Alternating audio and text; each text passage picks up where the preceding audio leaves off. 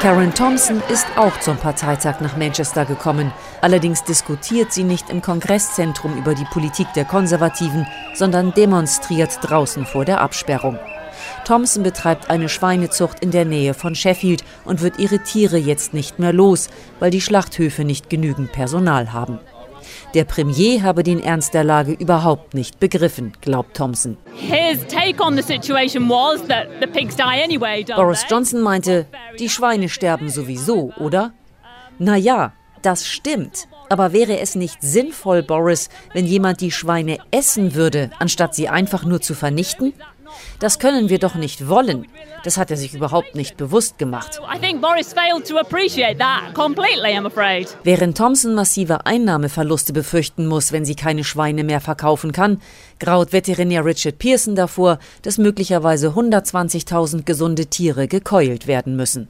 Auch er ist bei der Protestaktion dabei, ebenso wie Paul Topless. Der 69-jährige Futtermittelhersteller bringt es auf den Punkt. The only way we can get out of this terrible situation is to have some more butchers.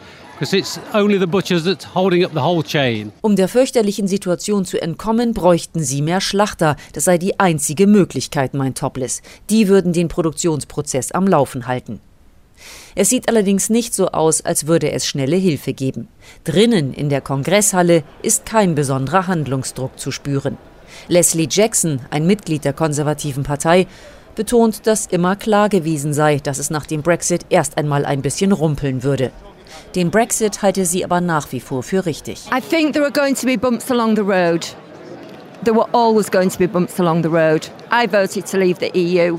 I think it's the right decision and I haven't changed my mind. Ähnlich die Meinung von Parteimitglied Mike Hardware. Auch er spricht von einer Übergangsphase nach dem Brexit. We're going through a bit of a kind of transition from following Brexit. Obviously we've now lost all of the wir haben jetzt die Arbeitskräfte aus der EU verloren, vor allem aus Osteuropa. Aber wir haben auch viele Arbeitslose hier, viele junge Leute. Die müssen jetzt umschulen, auch auf Lkw-Fahrer. Trotz Fachkräftemangels und Treibstoffkrise, Preissteigerungen und Steuererhöhungen, die Parteimitglieder sind mit ihrem Premier sehr zufrieden. Den Brexit haben von den Konservativen viele gewollt, und dass sich das Land auf dem Weg aus der Corona-Krise einigen Herausforderungen gegenüber sieht, gilt als selbstverständlich. Und so gibt es auf die Frage, ob Boris Johnson seinen Job gut mache, ein klares Ja. I think so. I think he's doing the best he can. Yeah, so far so good. Oh, I think he's getting a, the job done undoubtedly. I think I've not seen somebody as great as Boris Johnson. Vor diesem Hintergrund darf Johnson morgen am Mittwoch, wenn er seine Rede auf dem Parteitag hält, wohl damit rechnen, euphorisch gefeiert zu werden.